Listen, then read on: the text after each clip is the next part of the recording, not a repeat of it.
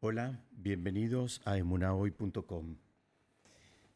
Estudiando la Parashá Tro, vemos que al mismísimo comienzo de la Parashá es el suegro de Moshe el que le propone establecer un sistema judicial, invocando que de otra manera sería imposible juzgar al pueblo, que él se iba a cansar y que el pueblo se iba a cansar. La pregunta que se hacen los comentaristas es, ¿Itro era realmente más eh, inteligente que, que Moshe? ¿Acaso Moshe no se dio cuenta que hacía falta un sistema judicial organizado que no dependiera solamente de él? Y la pregunta también es, ¿qué pasó con, qué pasó con eh, Hashem mismo?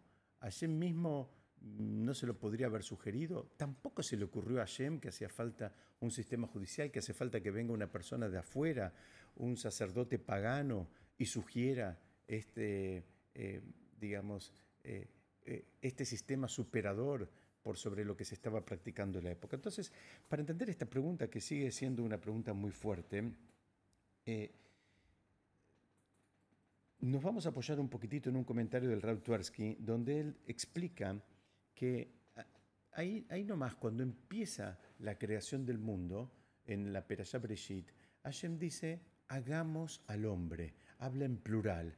Y por supuesto, eh, eh, digamos, Hashem no necesita sugerencias de nadie, Dios no necesita sugerencias en absoluto, nadie ni necesita consultarse con nadie. Los comentaristas explican que lo hizo, eh, digamos, que él se consultó con los ángeles como una manera de enseñarnos varias cosas al mismo tiempo. Una es el concepto de la humildad.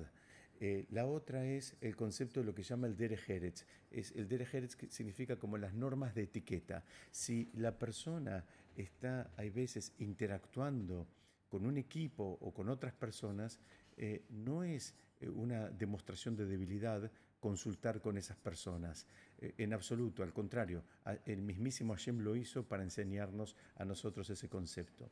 Y en esta peralla pasa algo parecido, fíjense qué interesante, que en el relato aparece primero la, la sugerencia de Itro en relación a un sistema judicial y recién después aparece, eh, eh, se menciona todo, todo el, proceso de la entrega de los diez mandamientos. Y eh, de esta concatenación de los hechos, el Rab Tversky ve una enseñanza gigante que nos puede servir a todos, inclusive en todo tiempo y lugar. Y es que como prerequisito como para recibir a la Torá, como prerequisito para recibir a los diez mandamientos, hizo falta eh, enseñarnos una muestra eh, de absoluta humildad, primero por parte de Moshe y segundo por parte del mismísimo Hashem, por parte de, Dios, que también aceptó la sugerencia eh, de este sacerdote eh, hasta ese momento de, pagano. Después se terminó integrando el pueblo de Israel. Ese es el mensaje que, nos envía la Torá, nos está diciendo, la actitud de humildad es un prerequisito para poder recibir la Torá. Muchas gracias, desde seguimos estudiando la próxima.